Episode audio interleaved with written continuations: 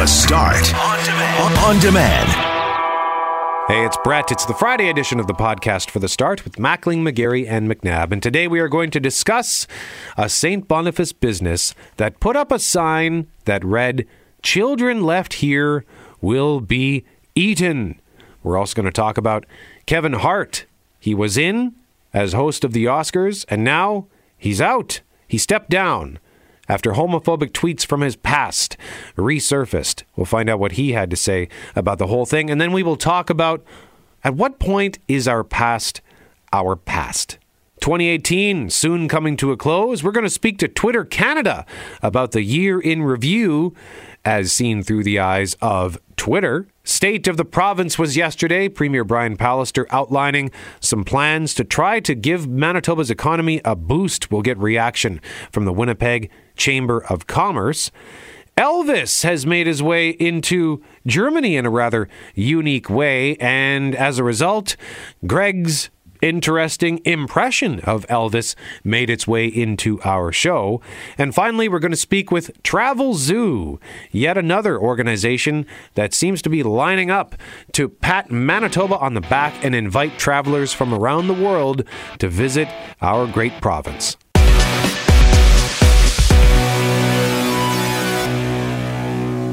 We want to start this half hour with what Jeff Braun just had at the end of Global News at 6:30 and that has to do with Kevin Hart. Now before we get into what's going on with uh, him stepping down and why he's stepping down, Mackling, you like Kevin Hart? I like Kevin Hart a lot. I think he's a very funny guy. He as most comedians do the, in this day and age, he dances around the line of appropriate and inappropriate, and I'm quite comfortable with it. Yeah, what do you think of Kevin Hart? Um, I had no opinion on Kevin Hart and I kind of am wrestling with my opinion now as I came in this morning to the news that he had stepped down as Oscar host or was forced to step down um, based on some homophobic tweets he's made in the past and they're and they're statements I didn't know he had made. And so when I have read a couple of things I thought oh like I get it. He is a comedian and his job is to make people laugh and push that envelope but some of it is just downright was offensive. Yeah. or is offensive sorry. I'm saying using was because they're statements from eight or nine years ago. So it's a lot of questions about like, do I stay offended after all this time, and can you apologize and move on from things? Yeah.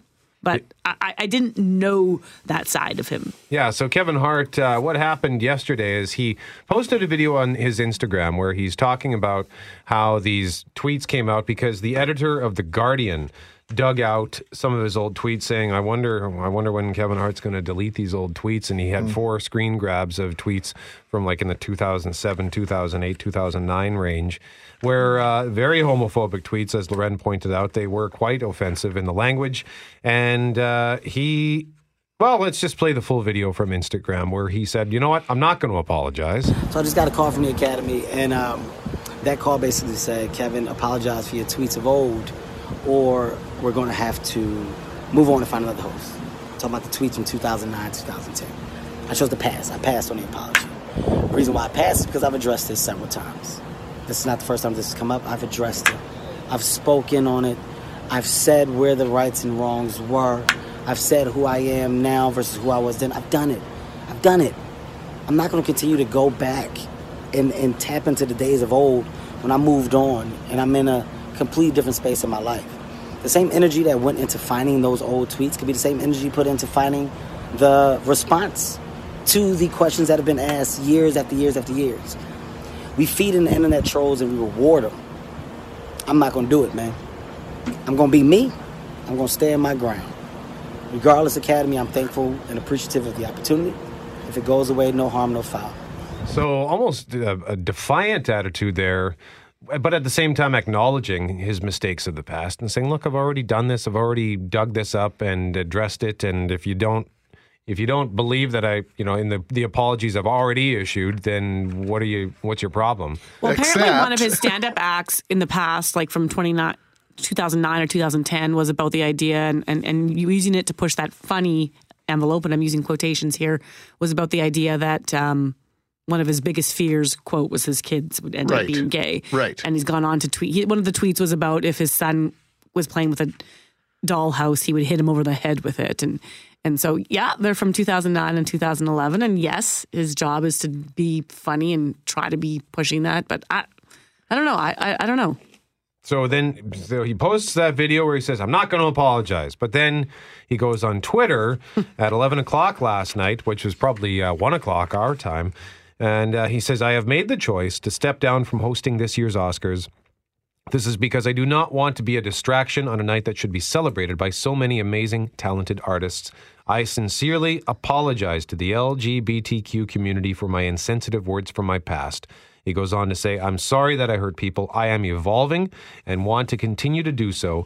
My goal is to bring people together, not tear us apart. Much love and appreciation to the Academy. I hope we can meet again. So, first of all, I, I like Kevin Hart. I, I, I'm a little scratching my head all the time. We just got a text message from Darren saying, on Kevin Hart, uh, funny how all these recent years he was good enough to be a host. Is this what we have to look forward to in entertainment? Like I, I like Kevin Hart, but I don't love Kevin Hart. I did go see his show at Bell MTS Place a few months back, and he's not so much a comedian. Like he doesn't, he's not a joke telling comedian. He and his material on paper isn't that funny. It's his presentation because he's such that he's a That tiny voice little man. too. His voice is like really. You just tell al- stories. It's almost irritating too. Like he's got that voice that like really kind of grates, but in a if it's a if he's saying something that makes it funnier, I Yeah, well, I, th- I think one of the words he, wa- one of the, the phrases that he kept going back to, referring to these uh, tourists, uh, I think was, "We're so excited." I can't even, I can't even get to that pitch. Yeah. So he really plays that up, and indeed, it's his presentation. And I, he kind of turned me around after seeing his live show because I, I had been wondering, like, what is the deal? Why is Kevin Hart in everything? He's the it guy right now. So. I've, I've heard him interviewed several times, and uh, you guys both know I'm a big fan of Howard Stern. And I heard him interviewed on Howard Stern, and where you can talk about things that if Kevin Hart was here today, we wouldn't be able to speak to him about because Yeah. of the nature of the medium. And that's another part of this, right? Is that that's that's the line you, that you're dancing around as well because now you've got HBO, now you've got Netflix. And so these things that used to only take place in the theater on the stage are now broadcast on Netflix, on HBO. The language that these stars use in their presentations are now out in the public. I just went to see um, call not for uh, Craig Ferguson. And the first thing he said, put your phone away. Tonight is about tonight. I don't need you guys putting out video of what I have to say to you tonight. This is about us hanging out. If I want to put out the video, I'll put out the video. What I have to say could offend some people. You've you're here by choice.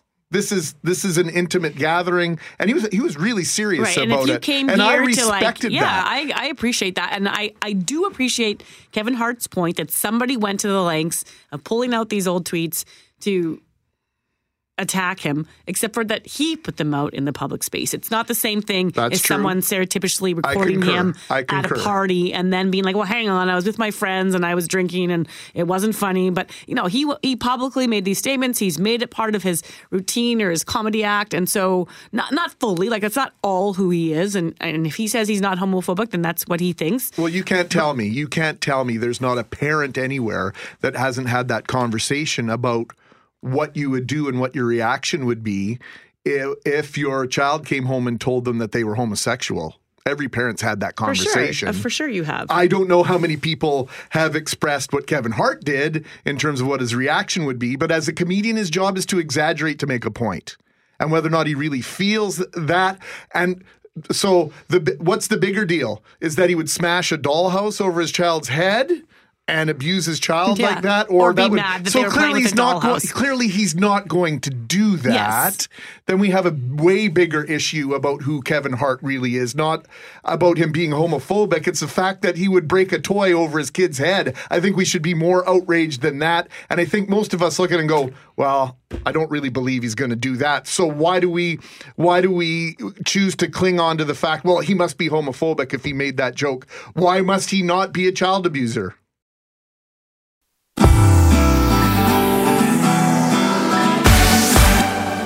Mackling, McGarry, McNabb on 680 CJOB, and we are talking about Kevin Hart, who has stepped down from his Oscars hosting gig after some of his old tweets from around 2009, 2010 resurfaced, homophobic tweets. He went on Instagram last night and said, I'm not going to apologize. I've already apologized for this. I'm going to be who I am. If you don't believe that I've evolved as a human being, that's on you. But then he ended up going on Twitter and apologizing for his old tweets, but he still has stepped down from the hosting gig. So we are going to talk now about when is the past the past. Jeff Braun is here, Kelly Moore is here, Jeff Forte is here, and Greg Mackling. You, uh, I think one of our listeners made a reference to Eddie Murphy. Yeah, an outstanding point.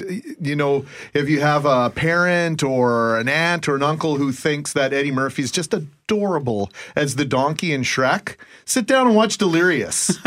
with that auntie or uncle the Mr. T or, bit. or yeah, exactly, exactly the bit I was thinking about. So, Mike, thanks for bringing that to our attention. Look, people do evolve, people do change, and some of these beliefs and and these views are shared very, very publicly, more than just on a on a Twitter po- Twitter post. I, I just where is the line? Because I really do think it's stopping quality people from running in politics. I think it's stopping a lot of people from being in the public eye, from being more free with their thoughts, and they just retreat and they go, you know what?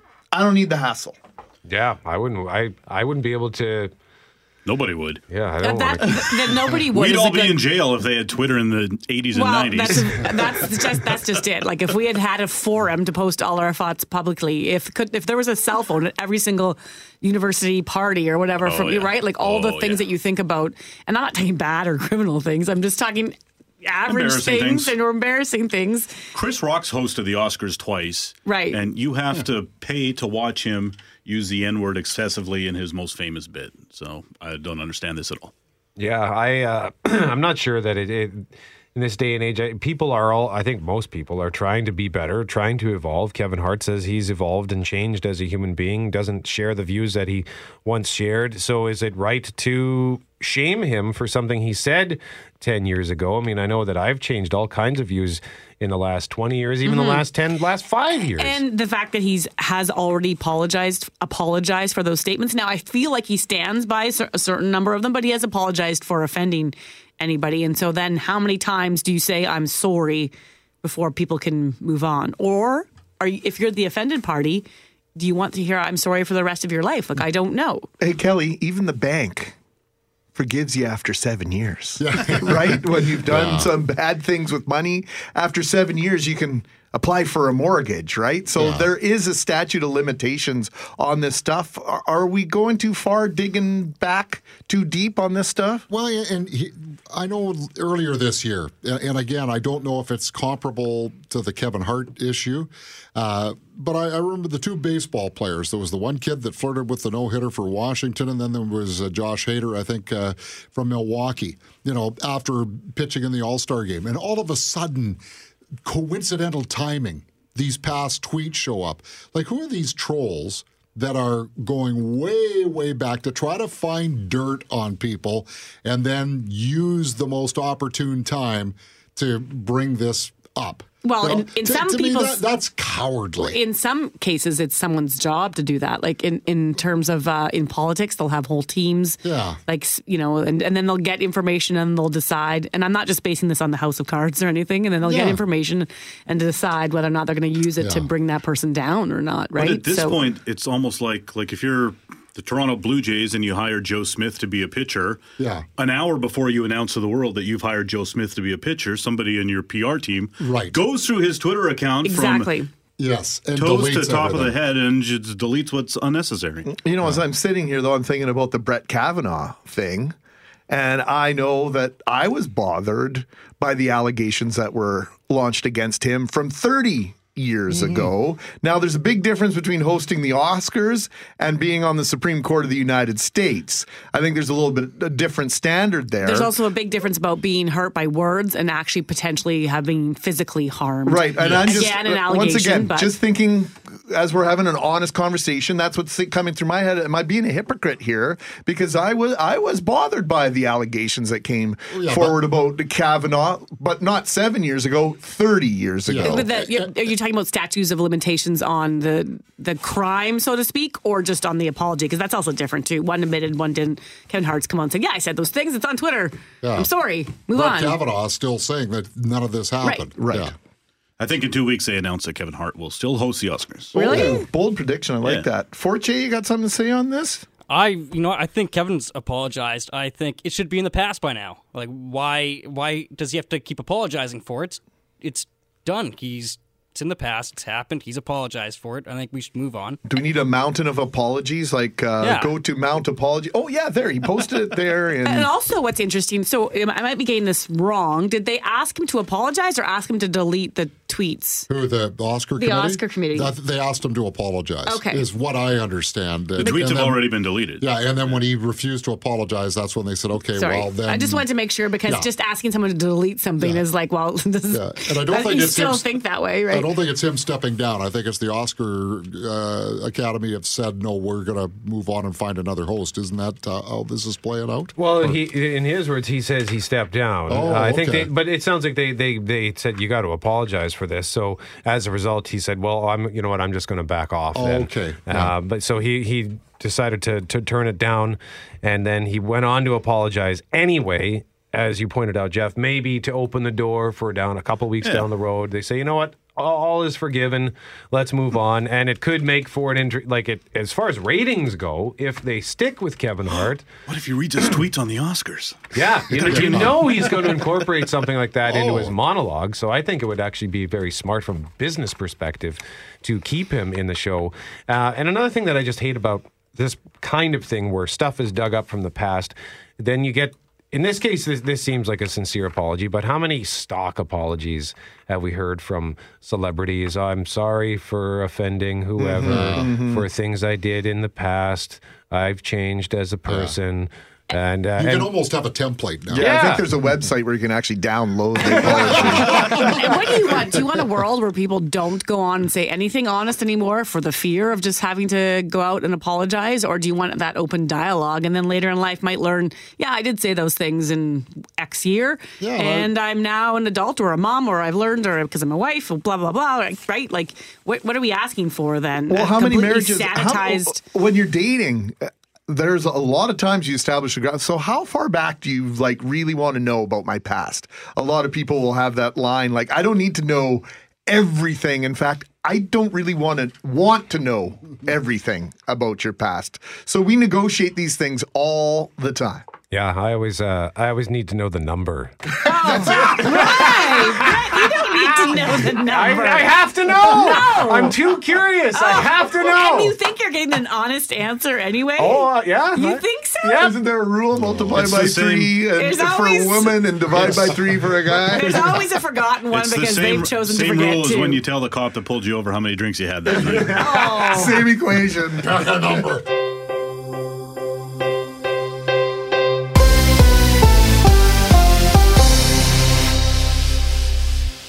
Right now, we want to start this hour with a maze in snow. The headline reads Corn Maze Business hoping to break Guinness World Record. Clint Masse is the man behind a maze in corn and now, I guess, a maze in snow. He joins us now live on CJOB. Clint, good morning to you.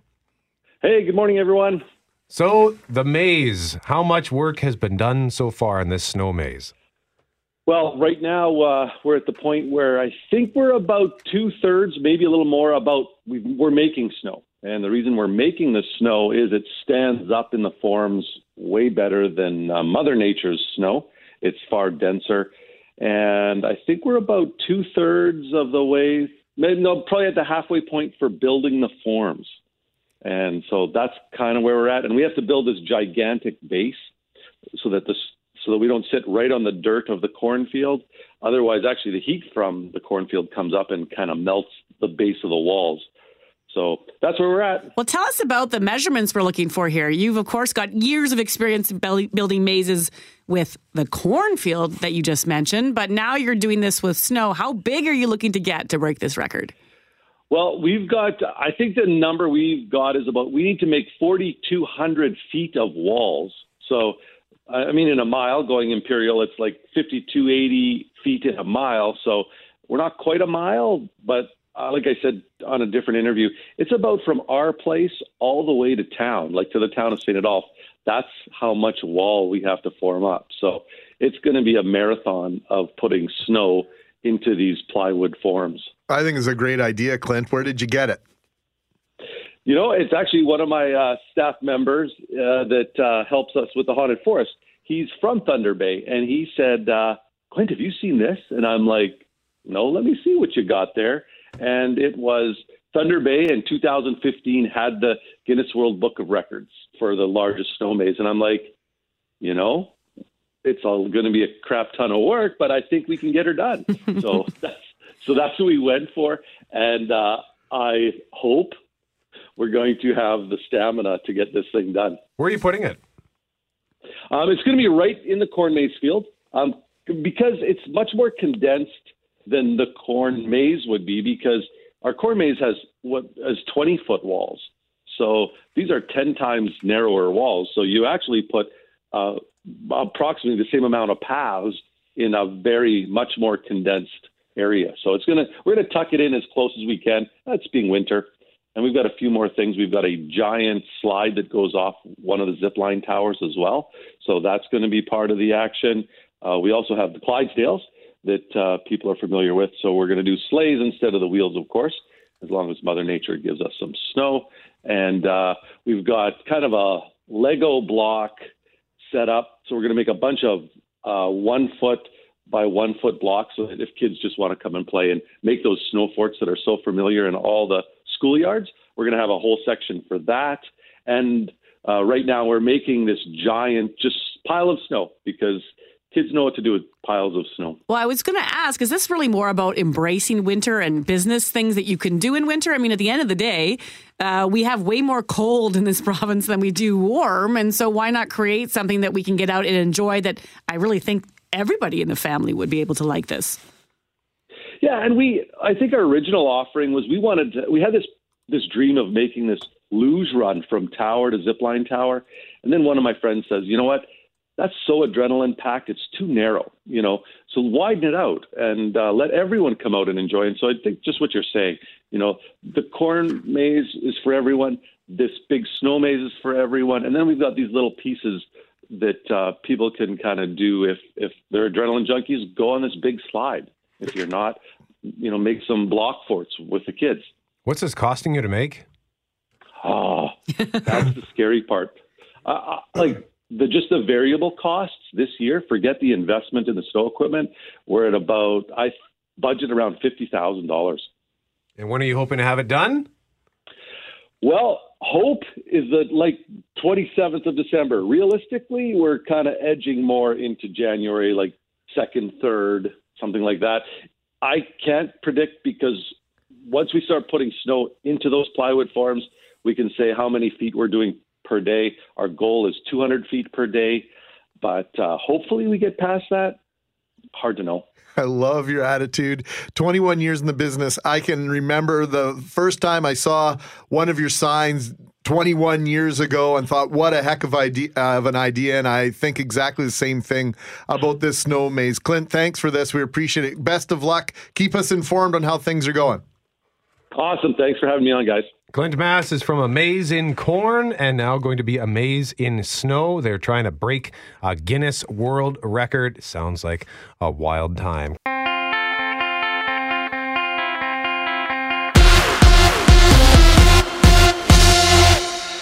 Mackling, McGarry, McNabb on 680 CJOB. And Greg, I think the sign's funny. I think it's fantastic myself, but I'll just present the story right now and then we'll talk about it. A St. Boniface business owner who put up a sign saying this is not a drop off zone. Children left here will be eaten has now apologized. Jean Pierre Parenti's run uh, runs a translation services business next to a school off Des Meurons, or uh, in English, and tells CJOB he thought the no parking sign would simply be a funny way to urge parents to stop using his parking lot as a place to drop off and pick up their kids. It's about trespassing on my property. And number two, it's a for, and most importantly, it's for the safety of the kids. We see that the kids are being endangered by this practice. So again, the sign read, This is not a drop off zone. Children left here will be eaten. And he apparently got some complaints about it, or one complaint about to it. the school division, I want to apologize that I may have offended anybody. Secondly, to the lady, to the one parent that complained, I'm sorry and I apologize to her. And I offer, I will personally pay for any counseling she needs to get over this. Yeah. I love that, Jean Pierre. Very good. And we've had dozens of Twitter responses to this. And I'll give out a shout to my bro who said, um, interesting. What would this woman have to have been doing in order to have seen this sign in the first place? Ah. Aha. She would have to been on the private property doing exactly the thing she shouldn't have been doing in the first place. And how often is that the case? Another great comment from a listener was the point that um, that the that the would you rather it be a factual statement like your kid could be run over Correct. if dropped off here? Would you be offended by? I mean, your kid could die, and full stop. But we won't put the facts out. We'll just joke around about it. But now we're offended by that. Like I. I don't know. I like the school division got involved and the superintendent weighed in and this business owner is now having to say sorry, but I hope he's not really sorry. Sorry, not story? Sorry, but n- sorry, With not classic? sorry. Yeah. Hashtag sorry, not story. I don't know. Question of the day at cjob.com, which is brought to you by Mr. Furnace. Don't call them first. You'll see why. Call Mr. Furnace 204 832 6243. What do you think of a sign posted by a St. Boniface business that reads, Children left here will be eaten? And so far, 89% say, make, pardon me, make that 90% say it's funny. Lighten up, while 10% say, I'm outraged.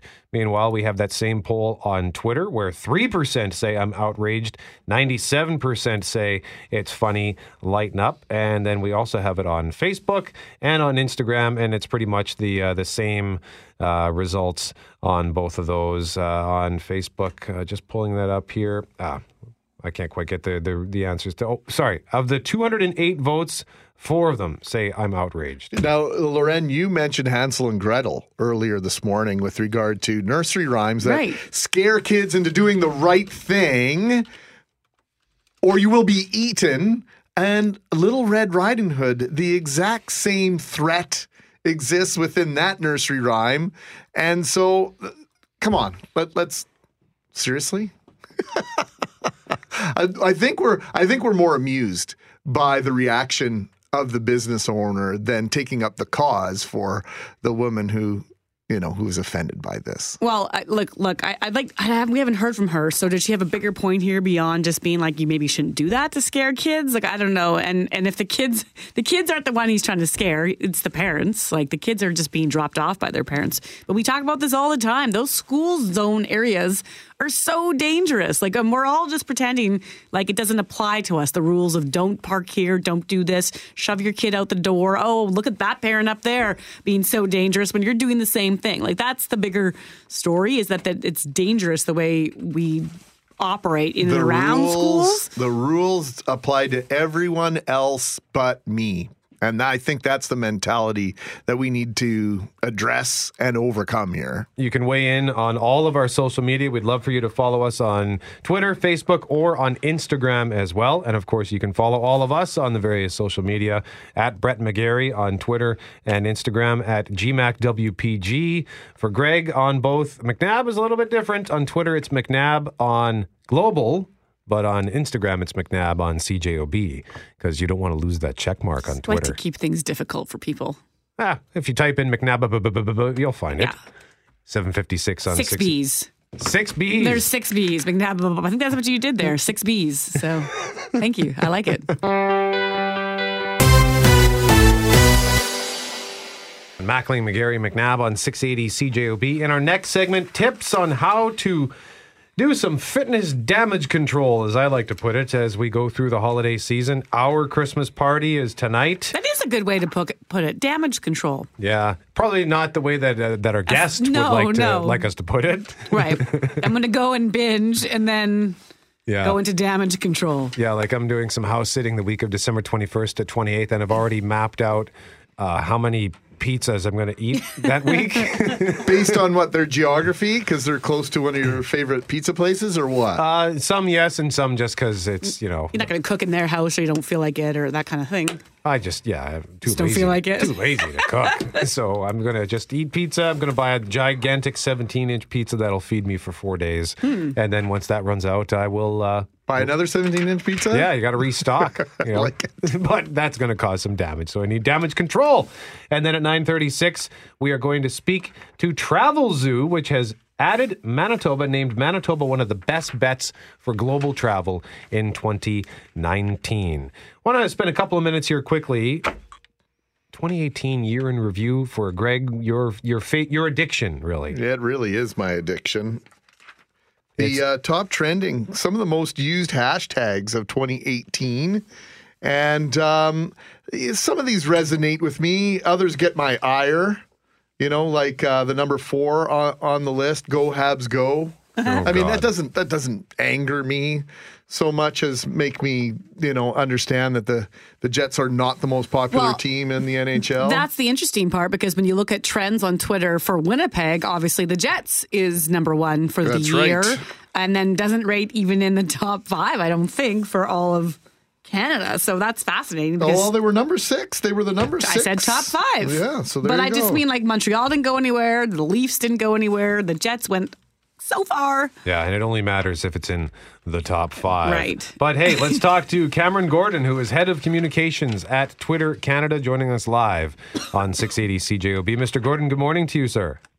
Hi guys, how are you? And uh, just before you get started, I, I do have a, a little silver lining with the Jets. Uh, a bonus piece of data for you here. Uh, Patrik Laine, he was actually the most mentioned NHL player on Twitter for the month of November of 2018. So there's a bonus Yes! stat for you about the Jets. There so. is justice after all. After uh, Bruce Arthur yesterday suggested that Auston Matthews was the best pure goal scorer in the National Hockey League, I can hang that over him. Thanks for doing this. We appreciate the time.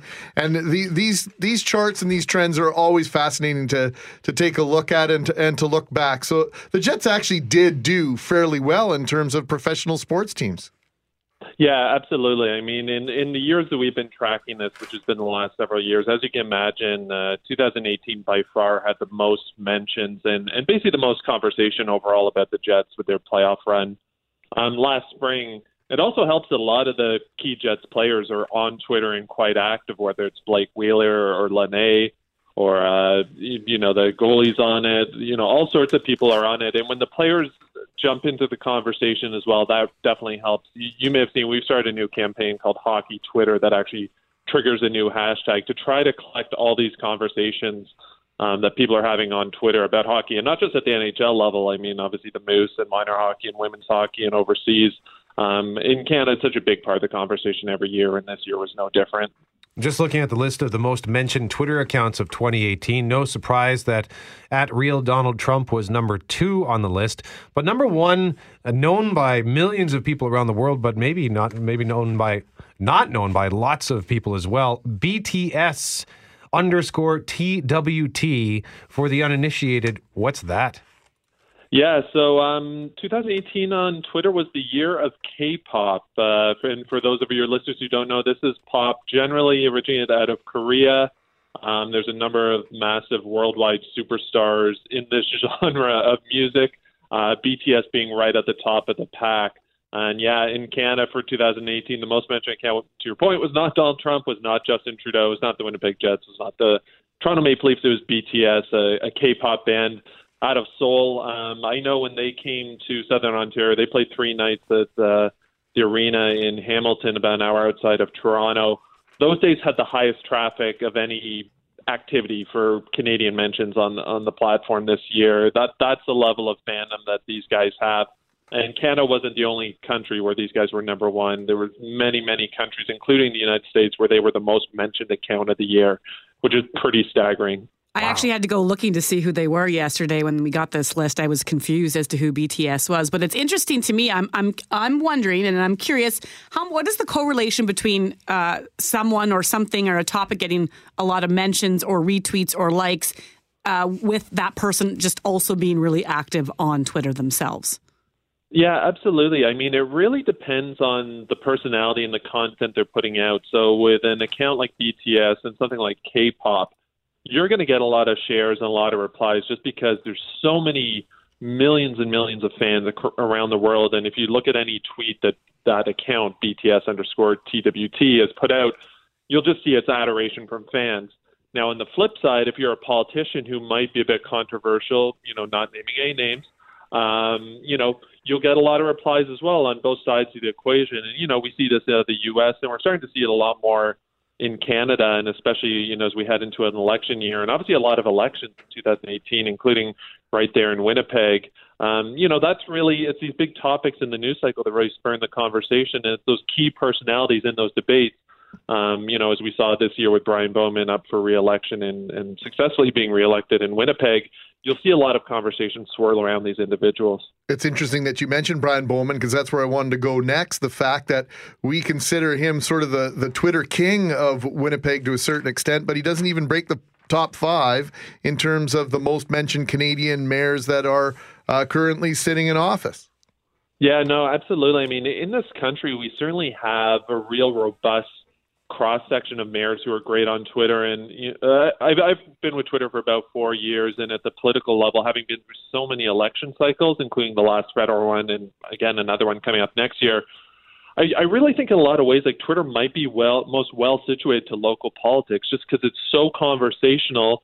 And you know, if you're tweeting at your local city councilor, or even tweeting at the mayor of a city the size of Winnipeg, you know, you might get some engagement there, and you can really be part of the conversation at a real grassroots level. Um, so yeah, Brian Bowman's a master, but a lot of the mayors in the major Canadian cities are masters. And then, you know, we did also have a bit of an outlier in terms of mayors this year with uh, here in Ontario with Patrick Brown being elected mayor of Brampton, and he automatically shot to number two on the list uh, once he was elected when you looked at the numbers. And in terms of Winnipeg, what was the most liked tweet in 2018 as it that mentioned Winnipeg? Yeah, it's interesting. So we, we did this activity with most of the major cities across Canada, and in general, you know, whether it was in Calgary or in Edmonton or Ottawa or Toronto, a lot of the most liked tweets had to do with a touring musician who happened to be play that city and had a lot of fans worldwide. So uh, not to circle back to K-pop, we had another K-pop band called Got7 who played in Toronto. It was one of their members sent a shout out to the crowd in Toronto. That was the most liked tweet of the year that mentioned Toronto.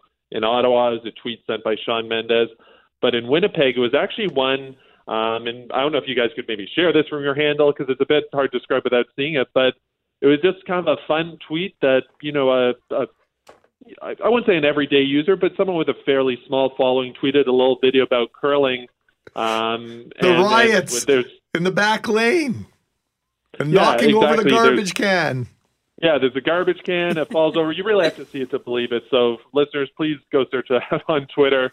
Um, but it, it's one of the great things about Twitter because it's this happens sometimes where the most liked tweet of the year, the most retweeted, is something that nobody's expecting. It's just something that, for whatever reason, goes viral, taps into something. Quite often, it's about humor, like a really poignant thought. Um, but we love seeing just those everyday users have these huge, huge audiences.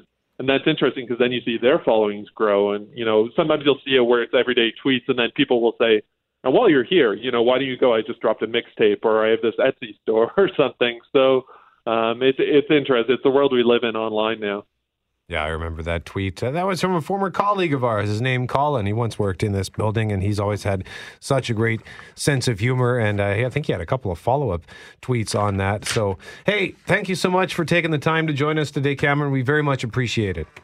of course anytime happy holidays guys Cameron Gordon, head of uh, communications at Twitter Canada. I just relieved that Portage and Main didn't beat out the three top tweets in terms of uh, mentions. The the May 11th when the Jets eliminated Nashville was number one. When the Jets eliminated Minnesota was number two, and when the Jets beat Nashville in Game Three of the Western Con- Conference Final was number three. Portage and Main not even mentioned anywhere on any of these lists. I'm just surprised to see that in the Twitter Canada 2018 year in review that uh, it was the year that Brett McGarry finally joined Twitter. you can follow me on Twitter at Brett McGarry. Come on.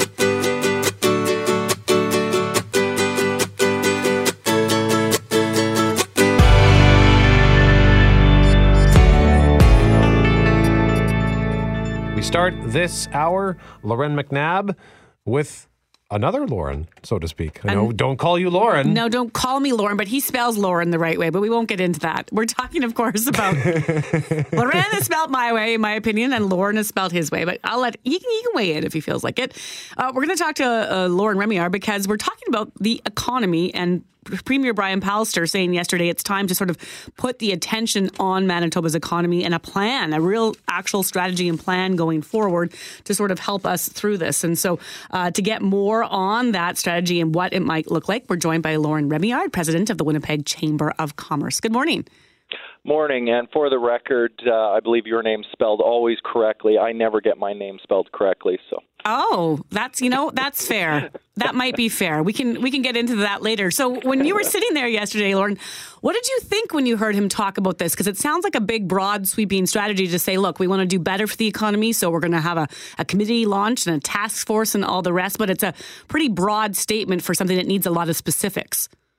Well, definitely, we were pleased because for the better part of a quarter of a century, we have not had even the semblance of an economic development strategy, framework, action plan of any kind. So the fact that uh, the Premier took the opportunity at our State of the Province address to unveil that first step in moving in that direction was definitely welcomed. We know there's more details that need to come out, but uh, we took a, a, big step forward yesterday, and I think uh, the people in the audience walked away feeling that we're moving in the right direction. Yesterday, yesterday, our colleague Jeff Courier suggested we need to specialize in something here in Manitoba. We need to be known for something. And Lauren and I each had our take on that. Where do you stand on that, Lauren, in terms of building Manitoba's reputation for fill in the blank? You know, that's an interesting question. Even as a chamber, we've we've spent a lot of time talking about that. There's some good points raised, though, that today you might say this is what we need to specialize in. And then six months later, everything has changed. That is the pace of change that is happening today. Even a year ago, who could have foreseen uh, where things were with Bitcoin or, or cannabis? The economy is changing so quickly. So it's not as easy to say this is definitely where we're going to put all our eggs in this basket or these baskets. Uh, and that's somewhat of the challenge, I think, when it comes to economic development. But fundamentally, what we saw yesterday was a government that said step one was doing that input, and that was the Dave Angus, Barb Gamey report that really heard from Manitoba saying this is some of the issues. And one of the key findings of that is we really need to address the structure within government and the various economic development agencies have to do that first before we can really move to the action planning stage, which is step three. So definitely, uh, the government they focused in on structure. Uh, we got some good. Uh, details around that, and uh, the next steps will will play out in the coming months, and we'll contribute to those. And but in terms of really identifying where Manitoba is going to lead. We know we lead in a number of areas ag, transportation, advanced manufacturing, but really the, the key is going to be able to help Manitoba unlock the emerging sectors that will, in short order, become calling cards for Manitoba. Well, we like to do our best on our program and on uh, our our radio and television station to to highlight the work that young entrepreneurs are doing, and I'm always heartened and I guess Skip the Dishes is the, the largest example, but I know there are numerous other examples of organizations that not only started here, but now have the resources to grow here and to stay here long term. Is that sort of the, the next thing that we have to make sure that happens, that you don't have to leave Winnipeg to grow up, so to speak? That that is definitely what we we're seeing more and more in the the entrepreneurial community is the people that have a desire to say I'm building my business in Winnipeg and I'm going to succeed in Winnipeg. Two years ago, I was at a speech by Bold Commerce in which one of the founders made a, a statement saying, "I want to build a billion dollar company in Winnipeg because I want to show Winnipeggers that it can be done." And that's the kind of spirit I think we're seeing more and more in our members and throughout the entire business community. And there's there's lots of examples of companies like that. 24 7, Neovation, uh, more and more, and, and more and more Manitobans, your listeners are going to start hearing about these companies. Also, looking at this is the positives coming out of yesterday that the province received its first positive bond rating report, that the, the credit rating has improved even just in the last couple of weeks. How does that bode uh, from the chamber's perspective? Oh, that is welcome news and something that we knew was so critical to getting Manitoba's fiscal house back in order. We had raised the alarm bells with the previous government about what we felt was really uncontrolled spending because we knew that should it remain, we were going to see those those credit downgrades, the increasing cost of servicing the debt. So yesterday, the premier's announcement really just is a validation of the concern and a validation of the path forward that's being taken to really bring things back to order. And I think the premier made a very good point about saying we're not doing it through cutting, we're doing it through bending the spending curve. He did note that over the last two years, they've increased healthcare spending by $700 million. Uh, that's just by controlling the cost, the increases in health. All right, Loren Remillard joining us live this morning, President and CEO of the Winnipeg Chamber of Commerce. Thank you very much for the time, sir. Thank you very much. And that's Lauren spelled L O R E N. Not L A U R E N, but I have had mine misspelled too. I, I wonder who gets the most, Lauren or Lo- Loren. Well, let's just bring him back here for a second. Lauren, are you still there? Yes, I am. so, did you hear Lauren Loren's question? See, I just did I it. Did. I, I'm gonna I'm gonna make a bold statement that my name is misspelled more often. I have friends that I've had for 20 years that still spell, spell it N E.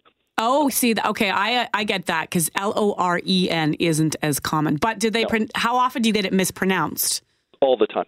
Mm, me too. I'm going to go out on a limb and say I'm mispronounced. Loren is mispronounced way more. We can have this.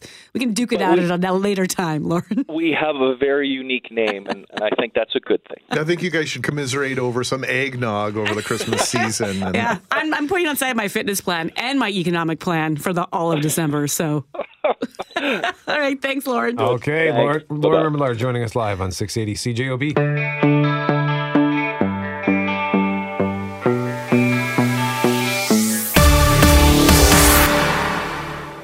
Mackling, McGarry, McNabb, and the King. I love this. King's going to Germany. Yeah, man. King is there. Well, that's where he spent, right? When he was in the U.S. Army, he was in Germany. Here's the story Keep your blue suede shoes behind the curb. The central German town where Elvis Presley was stationed as a U.S. soldier in the 1950s has installed three pedestrian lights with images of the American rock icon. The red shows an image of the singer striking a pose at a microphone, and the green depicts his trademark hip swivel dance. They went online this week in the town of Friedberg, where Elvis, who died in 1977, in case you didn't know, was stationed at the, or maybe you don't believe, was stationed at the U.S. Army's Ray Barracks from October 1958 to March 1960 and uh, lived nearby. Let's go over this again. Red is when he's striking a pose. Yeah, and, he's just kinda green standing there, you know. And green is his trademarked hip swivel dance. They all say "move" to me. Yeah, that's Like- kind of. I was sort of was wondering if it would be confusing. Yeah. Like, am I just? suppo- Does it matter what color it is? Am I just supposed to s- dance or swagger my way Well, across I the street? I feel like if I saw this, I'd be like, I'm hitting the road, like a little less conversation, a lot more action. just like boom. I want to march to that song. Now, in order to save money, I printed this off in black and white. Yeah, so you can't So one is red and one is green, just so you know. I know, but I just think if you're giving me an Elvis Elvis dancing, he doesn't want you to stand still, man. You don't have to stand still, baby. You can you can do whatever you like as you're waiting for the light to change. It's so bad. Oh, well, I like it. I think we can bring. The, wh- wh- who in Winnipeg can we put on our lights? Dancing Gabe. Dancing Gabe would be a good one. Again, you'd want to move, you wouldn't stop. Did you That's guys right. get Christmas cards, by the way? From Yeah, Dancing I got, did. it, got the sport in Dancing Gabe. If I you're love listening, his thank Christmas you. cards. Makes makes the Christmas season complete when you get a when you get a card from Gabe. Yeah, I got mine yesterday afternoon too. So thank you very much, Dancing Gabe. And indeed, uh, Friedberg, north of Frankfurt, already has an Elvis Presley Platz or Elvis Presley Square, and decided to add the three lights as an added attraction for the many Elvis fans who already make the pilgrimage to the town. But yeah, so Dancing Gabe. Oh, that would uh, be great. Uh, who else do we have that we'd be like? Um, I know Burton Cummings Burton would be kind of a thing. You could uh, Sure. use his mustache like that face, you know, the mustache That with him kind of that says, sad, and "Don't then it walk," says- for sure. Yeah, and then when Stand he's still. smiling or whatever. And with all these digital countdown pedestrian signs, you would think that you could do just about anything that you wanted there. Add a little bit of speakers, and there you go. You've got a whole entertainment district thing happening. they could do it in the entertainment district or in the exchange. Just Or- turn it to like icons of the. It's actually a really Of cool Win- idea. Winnipeg icons. Yeah. what about the polar bears? Yeah. And you could have, uh, I don't know, you have one running, and then you have one that's just kind of sitting. That I'm would be at least more sure. under. I would I would follow that one more clearly. That would be good. Yeah, and I mean that ties into what we're talking about in our next segment as well, with Manitoba being honored for its uh, travel, being renowned around the world for its travel, particularly the attraction to the polar bears in Churchill, and uh, this is Winnipeg Zoo. So Well, as is usual, I think our listeners will do better at, at this than we will. So 780-6868 instead of Elvis like they've done in Germany, who should we put on as icons as our stop-go pedestrian lights here in the city? Yeah, text us at 204 780 6868. Would love to hear your feedback, and we would also love for you to vote on the question of the day at cjob.com, which is brought to you by Mr. Furnace. Don't call them first, you'll see why. Call Mr. Furnace at 204 832 6243. What do you think of a sign posted by a St. Boniface business that reads, Children left here will be eaten? 92% say it's funny. It's funny. Lighten up.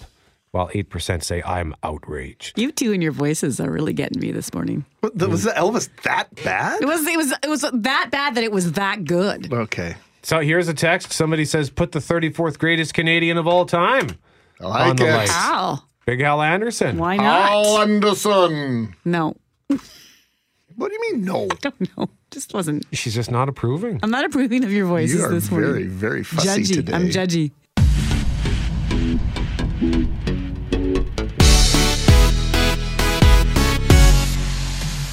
Mackling, McGarry, McNabb on 680 CJOB, and we've been talking lately about all the travel honors that Manitoba has been bestowed. This week, it was Airbnb as well as Travel Lemming, both putting Winnipeg and Manitoba on their lists for 2019. In recent weeks, we heard from Lonely Planet.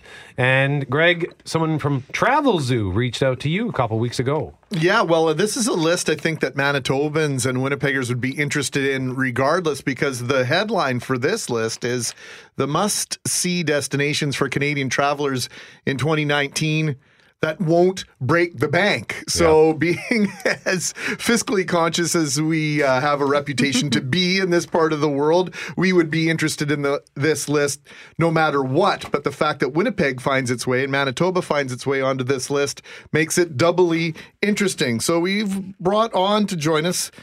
Susan Catto, and uh, she, uh, where are we catching up to you today? Susan, are you in Toronto today?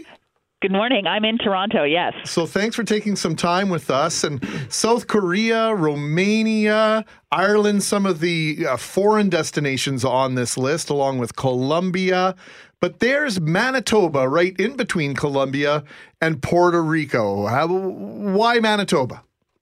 Well, I mean, it's it's funny because we weren't looking at the other lists when we picked it. We just thought, you know, this is a destination that has incredible appeal. Um, we see at Travelzoo a lot of people looking at Iceland for the Northern Lights, and of course, you can you don't have to go to Iceland to watch the Northern Lights. They're they're visible, you know, up to 300 days a year from Manitoba. So that you know jumped onto our radar, and of course, you know, the world famous scenery. A lot of people think, oh, if I want to go see incredible animals and I have to go on safari to Africa. No, you can you know you can go to Churchill, Manitoba, and uh, see polar bears and um, explore some of the most spectacular scenery in Canada. You know, and it, it's right on in in Canadians' backyards. It's reasonably priced. It's a great, you know, there's all these new hotels opening in Winnipeg. Winnipeg is like a culinary hotspot right now. There's just, you know, so many reasons. And also, um, budget airlines have really uh, made it easier and cheaper for Canadians to get to Manitoba. And also, of course, for people from Manitoba to, you know,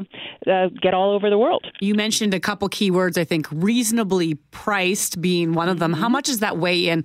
Obviously, everyone wants to get there as cheap as possible, but that hasn't really been easy until late in this country to go a lot of places for the same way you can in Europe, you know, on those cheaper airlines. Hmm Well, now new low cost airlines like Swoop and Flair, you know, they fly Edmonton, Hamilton. They're going to these kind of like smaller airports like Hamilton versus Toronto, but you know, you can save you know a, a lot of money. Some you can get flights sometimes for less than fifty dollars each way. I mean, it's really it's very new in Canada to have uh, affordable airfare within Canada. Um, so we, we're, we were really excited about that fact. Don't want to. Of course. I don't want to sort of, I don't want to use the word frown, uh, but you mentioned Churchill. Now, as much as we'd all love to go to Churchill, it's actually not the, the cheapest trip to get up there, and at least in terms of if you want to go up there and take everything in. Um, so, did you, did you look into the the cost of getting like it's one thing to fly to Winnipeg for cheap, but then you want to get up to Churchill, and that's a different prospect. No, I mean it, it, it's no coincidence that I kind of mentioned the safari in that context because you know it, it's it's it is one of these once in a lifetime um, amazing trips that people would take, and I would compare it to you know going on safari to Africa or something. You are looking at a substantial investment, but um, you know you're you're also going to get some of the most extraordinary experiences of your life. So, you know, obviously when we made our list at Travelzoo, we really took into account the fact that Canadians do have a weaker dollar. We don't have the same kind of flight. So our list, in contrast to other lists, really does. Um, it's not just saying what's the hottest place to go to or the trendiest place. It's looking at where can Canadians get good deals. Now, Susan, sometimes we crave this outside validation, but we also sometimes question it at the same time and, and wonder what's going on here? Why is Manitoba showing up on these lists to the point where we've kind of asked the question, you know, like, are we writing checks to make sure that this is happening? This is how insecure we are sometimes about our place in the world. But I want to really compliment Travelzoo for bringing out the fact and highlighting the fact that winter is a great time to come here because as a community it's just been in the last 10 years or so when we started to that we've started to embrace winter uh, as we do now Yeah, we were impressed by the RAW:almond Frozen River Fine Dining Festival. Um, and they're announcing the lineup of chefs for that next week, but it's kind of always world class chefs and this once in a lifetime, you know, again, well, really exceptional experience of, of you know, eating outside and, and really making the most of winter. So instead of kind of rejecting or escaping winter, why not just, you know, embrace it? And Manitoba's a great place for that. And actually, we just got a notice uh, about 20 minutes ago from RAW:almond that uh, more than 20 critically acclaimed chefs heading to Winnipeg for RAW:almond 2019, and we'll get details on that on Monday. Just looking at the the, the other parts of the list here, not to sideswipe away from Manitoba, but uh, uh, let's let's look at Ireland for example. What's the the draw there for travelers looking for a neat trip? Well, of course, it's always been a popular destination, but the arrival of discount airlines have made flights much more affordable. So, you know, there's WoW Air. Uh, if you're willing to go through Iceland, stop over in a hub, you can have this, you know, much cheaper flights, um, or or fly on, you know, KLM. Um, we liked Northern Ireland in 2019, you know, partly because the British pound is cheaper because of um, Brexit, but there's also an enormous increase in hotel rooms, like it's something like 47% more rooms in 2018. And you know, the more rooms there are, the more vacancies there are, the, the lower prices become overall. So, um, you know, it is quite affordable for people. And of course, Game of Thrones tourism is is it going to be a big draw? You know, as as the series wraps up, they're actually opening a lot of the filming sites as tourist attractions. So that's another reason to go this year. That's exciting. And by, for Game of Thrones fans, by the way, the season eight teaser debuted yesterday. No new footage, but it's still out there. I was very excited to see that. Um, Greg, you mentioned other things on the list here. Colombia. Colombia. What's in Colombia, Susan? Well, people that you know maybe would have gone to Mexico or the Caribbean before at Travelzoo, we found a lot of um, fantastic vacations to Colombia, like the kind of packages that you might once would have been going to Mexico or Cuba for, um, but now they are off to Colombia. It's affordable. It's kind of shaken off its negative image, and your dollar will go really far. Like there's a great exchange rate for Canadians right now. What are people looking for? Like, what's the one thing? Like, we talked about things being cheap or having that once in a lifetime adventure, but fundamentally, at the end of the day, when everyone's going to book a trip, what's the majority of them basing their decision on? I think, well, you know, working at Travelzoo, I think a lot of people are looking for a great deal, and you know that's what we specialize in, and that's why people get really excited about our trips. But I think beyond a deal, they are looking for something that takes them outside of their everyday experience um, and exposes them. You know, Canadians are really curious about other parts of the world, so they're looking for exciting new cuisines. They're looking for friendly people and and other cultures, and of course, you know really the perennial appeal of beaches and sunshine uh, really can't be underestimated when you come from Canada. So it's not just uh, Disneyland, Disney World, and uh, these typical destinations obviously will always do well, but people are more prepared and more willing, if not looking to spread their wings quite literally in terms of their travel experiences. Absolutely. And I mean, we also have, you know, staycation opportunities right within Winnipeg. We have an offer right now for the Fairmont Winnipeg, and you'll save like 35% on your room. There's a complimentary upgrade. It's like $109 a night through March. So, you know, I think not everybody can travel all the time, but um, we put out a top 20 every week of the best deals, and it's it's like taking a little mini vacation. You can look at all the opportunities close to home and around the world, and dream about you know getting off your couch and and uh, taking off. So um, I, I just think it's it's it, now more than ever, people are really curious about seeing the world and and and learning, and uh, you know, travel is of course the best way to do that. All right, Susan Catto, resident travel expert with Travelzoo. Thank you so much for joining us this morning. We appreciate it very much. Thank you. Once again, Manitoba making the best bets list for Travelzoo for 2019 alongside destinations like Ireland, Romania, South Korea, uh, what is Colombia, Puerto Rico, and actually on the subject of, of Colombia here, I'm just looking at the, the write up here, and they talk about how this past year the new Hotel Las Islas in Cartagena became part of the exclusive club of leading hotels of the world. And uh, on that subject of Car- that, just it reminded me of something that happened uh, on Tom Milroy's show uh, back in. Oh, looks like this this was in the summer, I think. I'm just going to play a clip that from his show, which I then harvested into a promo. It's a promo basically of me being mean to Tom Milroy. I'm just pulling it up here. Hang on a second. It's you're loading. admitting it. You're, you're, you're accountable. Come okay, on. Okay, I have an audio demonstration for you. Okay. Based on something you were saying in the previous segment. Have a listen. Hola, amigos. Hoy desde Cartagena. Remember when you said Cartagena? Cartagena, Colombia. Yeah. Cartagena. It's Carta. Cartagena. Boy, it sounded like an American there, didn't I? yeah, they're going to Cartagena. and I don't think you played that enough. Can you play hey. one more time, please? Cartagena. so uh, I just think like, of Narcos when I think of Colombia and yes. Cartagena. Yeah, I do too. But yeah. it also makes me think of our lovely giveaway from September when you got to say El. Oh, what was it? El, El Castilla. Come on. Castilla. Ah, oh, oh yes. Come on. El Cid Castilla. Ah. Yeah, I forgot about Mexico. that. How do I forget? I forget Warmer already. Warmer already. My, just when Brett says that. The Duke's brain, coming off. What's that? The Duke is finally coming off. Oh, very good. We're going to El Cid Castilla, where Loren does not need a tube. I don't. The Start on Demand is available on Apple Podcasts, Google Podcasts, and anywhere you find your favorite podcasts.